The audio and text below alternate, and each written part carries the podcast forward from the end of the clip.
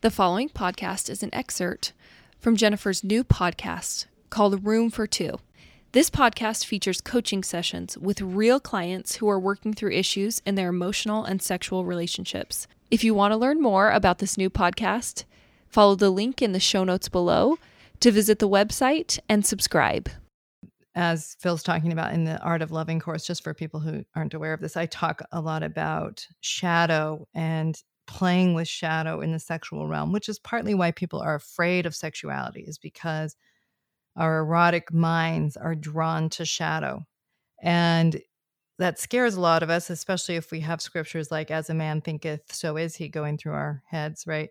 Mm-hmm. But it's a very, that's just for the men though, because as a woman thinketh, we're good. We don't have to worry yeah. about it. what relief for women. Jeez. Yeah, exactly.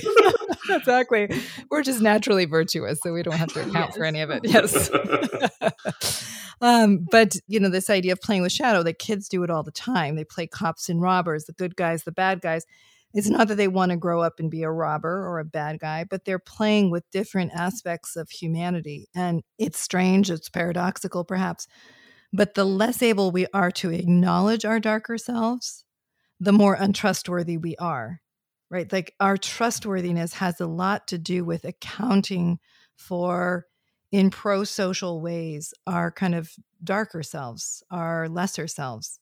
Hmm. So those of us who insist it isn't there don't have any ability to actually control or navigate that part of us. And so sexuality is a kind of grown up play, and it can be a place where you can play with aspects of self in a collaborative way never against your partner's will, never against their shared participation, none of those things.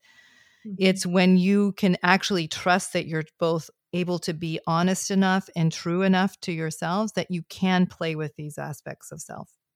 And oh. so it can be fun. You can play with, you know, the pretend illegality of your behavior. You know, you can pretend like mm-hmm. you know phil and claire you know from when you guys played the role play in modern family but you know it, those of you who don't know that episode but they're playing with this shadow self they're a couple mm-hmm. having an affair even though it's really phil and claire but they're playing with breaking the rules. That's a fun way to bring the shadow into the legality of marriage. It's bringing playfulness into the responsibility and that's really at the core of passionate marriages.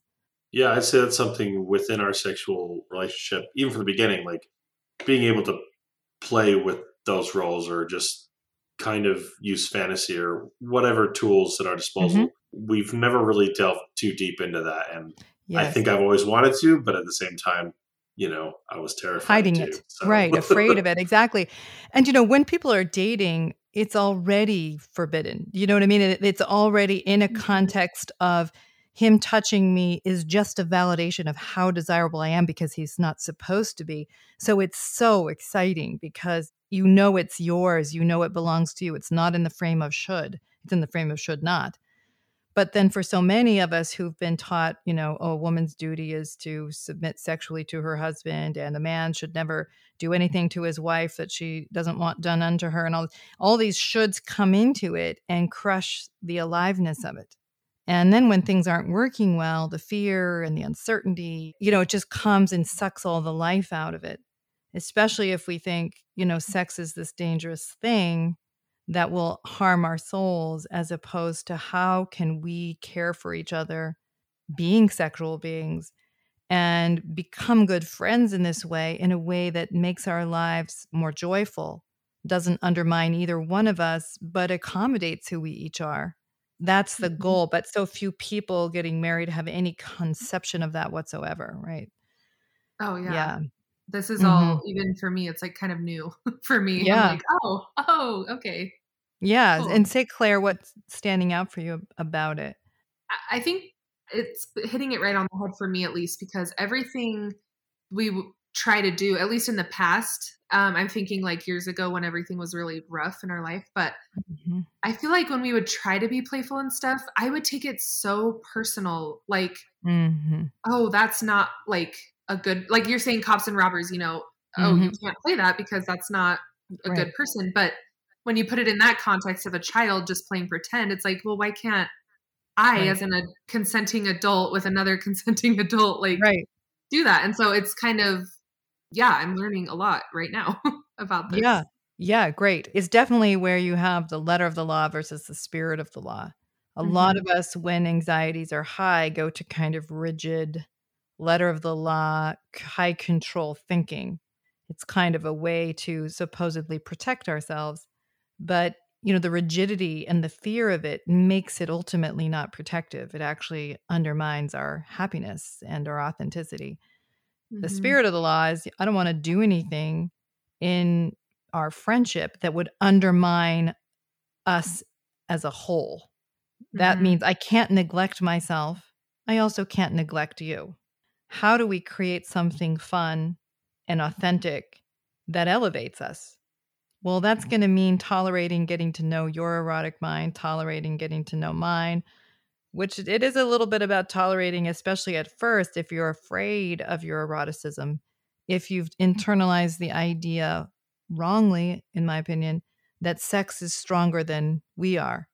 Mhm. Because when we teach ourselves that idea, like sexuality is powerful stuff, right? But we're still the ones who determine our lives and determine what we're going to create with it. Mhm. And if we have the idea that just because we have a thought, it makes us bad or it means that we can't kind of determine the course of our choices, perversely, we make what we won't deal with run the show, right? Mm. It starts to kind of go underground and just kind of control the meaning of everything, as opposed to precisely what you've been doing as a couple is pulling things up to look at them, handling the anxiety and preferring or prioritizing the honesty and then your anxiety actually goes down and you become more able to make real choices as a couple. Mm. Yeah, I can totally see that. Mm-hmm. That's the best thing about about it is when, at least as I felt, like as the anxiety has gone away and I've been able to say what I feel openly. I would usually have anxiety before, during, and after a conversation. Now Yes. I rarely have it after, especially not after, Yeah. but maybe even like rarely during, and that's Yeah. that's a relief because I'm not like I can just say what I'm feeling, not like Yes. just all like a ball of anxiety trying to get out what my Yeah. thoughts are, Yes. wondering and worrying what she's going to be That's feeling right. about it. That's right. Yeah. Yes. I mean, one of the things, just to the point that you're making, that I've sometimes said to myself is if I'm getting anxious about something, is that I can't control what anyone thinks about me. I don't have control over it. I can't control how I'm seen or understood here. I can control who I am. I can control how honestly I live. I can control whether or not I respect my choices. I can control basically the dignity and the honesty of my behavior in some ways it's scary to let go of what you can't control but in another sense you're really hitting the muscle of i have control over everything that matters which is who i am Yeah. right that's all Mhm. i've got in life but i do have that and that's Mhm. a big deal and the less we throw away to what we can't control and put our efforts into what we can which is who we are and who we are as a friend and who we are as a spouse and who we are as an individual that's the thing that drives self-respect and trustworthiness and self-respect is a huge aphrodisiac right Mhm. trustworthiness hot, is yeah. yes it's totally hot exactly cosmo 10 steps for greater self-respect it's like Totally hot. yeah but you know what i would suggest to you guys is and claire i haven't forgotten what you talked about in the first session about some previous trauma and that might be worth just giving a little bit of attention to before we end today but i think that you know one of the things is just daring to be more honest in the sexual realm. One of the exercises i give in both the art of loving and the art of desire course is the what my sexuality wants exercise and the idea is to set a timer for eight minutes and just let your sexuality talk. Now you may not be at all impressed with what it has to say. It may you may feel that you need to shred what comes out but it's like giving giving your sexuality its voice right? Now Okay.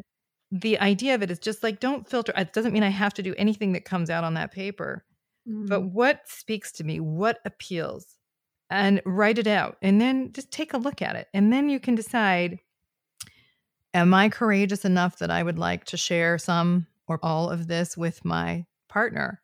It doesn't mean that we need to do it. It's just a way of letting myself be more knowable, showing my inner weirdness, right? mm-hmm. And at least let it now, even that alone can be extremely exciting for people. Even if they never, you know, literally, you know, do anything per se on that page.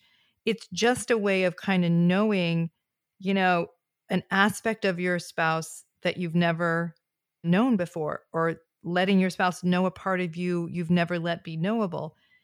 It's a way of inspiring the play, but also the mystery that's in each other, mm. right? Mm-hmm. That in marriage, we sort of flatten each other to a self object, like how this person reacts to me or how this person makes me feel about me, rather than this is an entirely different human being with her own history, with his own ideas that will never be fully knowable. And when you stop seeing each other, you kind of flatten each other and the marriage, and all the aliveness goes with it. Mm. So, sharing yeah. your erotic mind makes it alive again. Go ahead. No, I just I love that um that exercise. I think we should totally do it. Do you just do it separately and then yeah share if you want yeah you like, do it separately i would do it maybe even when the other person's not in the house so that you don't feel like your mind's referencing what's oh you know what i'm saying like it's just to give yourself some real freedom uh-huh. but then you can decide you know do i want to share some save some of it for later just share things yeah. that i like or that turn me on or that are appealing to me or something that I've thought about um, that has always made me feel sexual. So there's just ways to practice sharing your mind. And then, yeah, just anything you've always been afraid to say. It's paradoxical, perhaps, but it's the vulnerability when we show the part of ourselves we don't show someone else, but we let ourselves really show it. That's exciting. Mm-hmm. It's a little bit like, you know, the excitement of lifting up a skirt or something it's like oh you know like the thing that you're not supposed to show you show it you show the yeah. other the vulnerable part of yourself. That's yeah. really connected to erotic energy. When it's like it's tuesday it's been three days he's gonna get upset you know that's not erotic yeah. at all. Yeah. Time to go again gotta do yeah, this. exactly. Yeah. So does any of that make you nervous claire? Like meaning it sounds like you're responding to it with some energy, but just remind me a little bit about some of your earlier fears around sexuality. I'm just mm-hmm. remembering that you brought that up in the first meeting. Yeah. Um, I was raised by a single mom most of mm-hmm. my child. I mean, mm-hmm. my parents divorced when I was 11, but she was a, a woman who, and still is very strong and independent, doesn't need a man for anything. In fact, mm. the two marriages she had were very abusive and pretty mm. awful. and yeah. so while she did her best to shield us from that, I obviously picked up on a lot. Um, mm-hmm. I was kind of the, I would say, the gatekeeper to like her emotions almost. Like I wanted to, and I still kind of do this with her. I want to protect her emotions because I know how much she's gone through. Mm-hmm. And I mm-hmm. think I've always looked to her example. And so her example of sexuality for me was like non existent. I mean, yeah. we always made a joke like they must have just had sex twice to have me and my brother because mm-hmm. there's no way. Like, even that was pushing it, you know? Yeah. Knowing um, them, I, there's no way I can even imagine how it happened the first time, to be honest. I, right. Yeah. so I think that mixed with like, she wouldn't even talk to me about it. I mean, it was just very taboo. Mm-hmm. Um, but mixed with that piece of but men are really abusive and that's been yes. her experience and they take advantage of you and yeah. they'll just manipulate you to get whatever they want. I mean, those were the fears I had going into marriage and I actually shared these with Phil of like are you sure I should get married because like I come from a mm-hmm. lot of baggage with this, but yeah. Yeah. I think part of that was made it hard for me at least to yeah. Like I wanted to understand, and I think I understood her, but then it kind of put my shadow self like, well, I'm going to put that way away from right. her because I don't want that to hurt her. That's right. Um, so. Yeah, absolutely right. That Claire, it, it becomes a little bit confusing. Like, am I shutting this down to protect my mom in a sense? Like, kind of being in that basic distrusting position and like her, validating her by also being kind of closed sexually, closed emotionally. Mm-hmm. It's kind of interesting because you're not talking about a relationship with Phil in which I may be misunderstanding it actually. Phil's definitely saying I was shielding her vulnerability, Claire's vulnerability, by not showing parts of myself. Mm-hmm. How do you think of yourself in this way? Were you shielding aspects of yourself to protect your mom? Say a little more for me so I better have that picture. Yeah. I mean, in the moment, I don't think I knew what I was doing. I think I just thought, well, men are bad. Like that was literally the inherent thought I had going yeah. into marriage. And I was just so willing to take a risk on Phil because I'm like, well, he seems great right now. Yeah. Um yeah. Surprise. But, yeah. so I don't I don't know if I ever thought like I'm shielding my mom's emotions, but now that you say that, I think it was almost like a protective like I'm standing up for her, which I did my whole life. And so then when I was in a position to be vulnerable with a man, mm. I think I probably did have this part of me that was like, well, if she wasn't able to do that and she didn't have anyone loving and mm. protecting mm. her, why would I deserve that? Yeah. Does that make sense? Yes. And it sounds weird to think like, why would you shield your mom when you're with your husband? Like that's just a weird combo, but that's exactly how I felt. And now talking it out loud, I'm like, yeah, that for yes. sure played a huge part. Well, I think there's a lot of women who do this where if they saw their mother suffer or their mother wasn't in a happy marriage or their mother mm-hmm. didn't like sex, it's almost like on what basis should I be able to have those good things in my life? To be able to have pleasure, to be able to have joy. My mom has defined herself through a kind of long suffering position in a hard yeah. life. Am I even allowed to go have a good marriage? Like, mm-hmm. wouldn't it be a betrayal of sorts? And this is, you know, very few people are articulating that idea because it sounds strange. Like, what does it even have to do with my mother's happiness? But a lot of people have a more internalized loyalty that if I'm her protector, I can't go off and have great sex. I'm leaving my post. Mm-hmm. It's perhaps an act of disloyalty on some level. And so oh it can gosh, yeah. feel, yeah, that yeah, to love your mother. Like very mm-hmm. hitting hitting home. I have never like yeah, thank you. Like I've never thought of it this way, but that's exactly what it's felt like. Yeah. To access the rest of this episode and more coaching sessions like this one, visit the link to the website in the show notes below. There you can learn more about the podcast and subscribe to it. Become an annual subscriber today. Annual subscribers receive exclusive benefits that you can't get anywhere else including an opportunity for a free coaching call with Dr. Finlayson Fife, priority access to her live events, a free 30 minute e course on creating a better sex life, and bonus content such as episodes and Facebook Lives. We are so excited about launching Room for Two and giving you access to more of Dr. Finlayson Fife's wisdom and insight. We hope that you'll subscribe, listen, and gain value from the episodes. Thanks. Have a great week.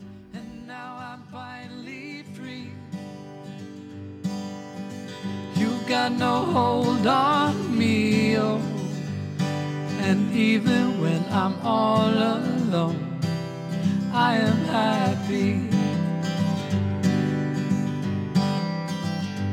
But I want you, and I choose you, yes I do. You can choose me if you want to, it's up to you. I've been lost in love all these years. Sorry that I caused all these tears. And I lost myself in your reflection. My love was just immature affection. And now I don't need you no more. I don't need you no more. But I want you, and I choose you. Yes, I do. Yes, I want you, and I choose you.